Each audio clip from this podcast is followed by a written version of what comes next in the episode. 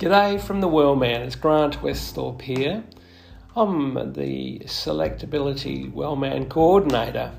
Now, selectability exists to improve the mental well-being of regional Queenslanders and to contribute to suicide prevention. I'd like also to acknowledge the traditional owners that I work across the land and pay respect to the elders, past, present, and emerging. Well, are you constantly mentally switched on? There's so many people in our society that actually are.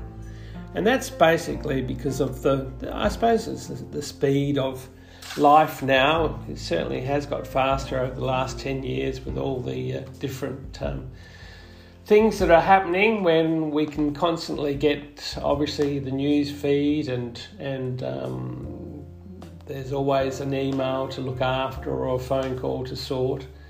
Um, and we're tending to have a lot more screen time, and I think that's a bit of a danger for all of us. So, today's podcast is Break the Transmission for a Quiet Mind. When you perceive a threat, your nervous system responds by releasing a flood of stress hormones, including adrenaline and cortisol. We've all had a bit of that, haven't we? This emergency response makes your heart pound faster.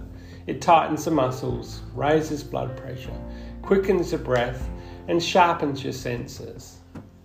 These physical changes increase your strength and stamina, preparing you to either fight or flee from the danger at hand. The flight or fight response is essential to survive life's highs and lows but it is dangerous if not switched off after the incident. Stress management involves changing the stressful situation when you can, changing your action when you can't, taking care of yourself, and making time for rest and relaxation. Being switched on all the time is where life becomes a major battle. You can't completely eliminate stress from your life, but you can control how much it affects you. There's relaxation techniques such as yoga, meditation, and deep breathing, and that will activate the body's relaxa- relaxation response. A state of restfulness that is the opposite of the stress response. When practiced regularly, these activities lead to a reduction in your everyday stress levels and a boost in your feeling of joy and serenity. They also increase your ability to stay calm and collected under pressure. The emergency response can become the normal feeling for people under constant threat, stress, or perceived danger. Recognizing the symptoms is the key to healing.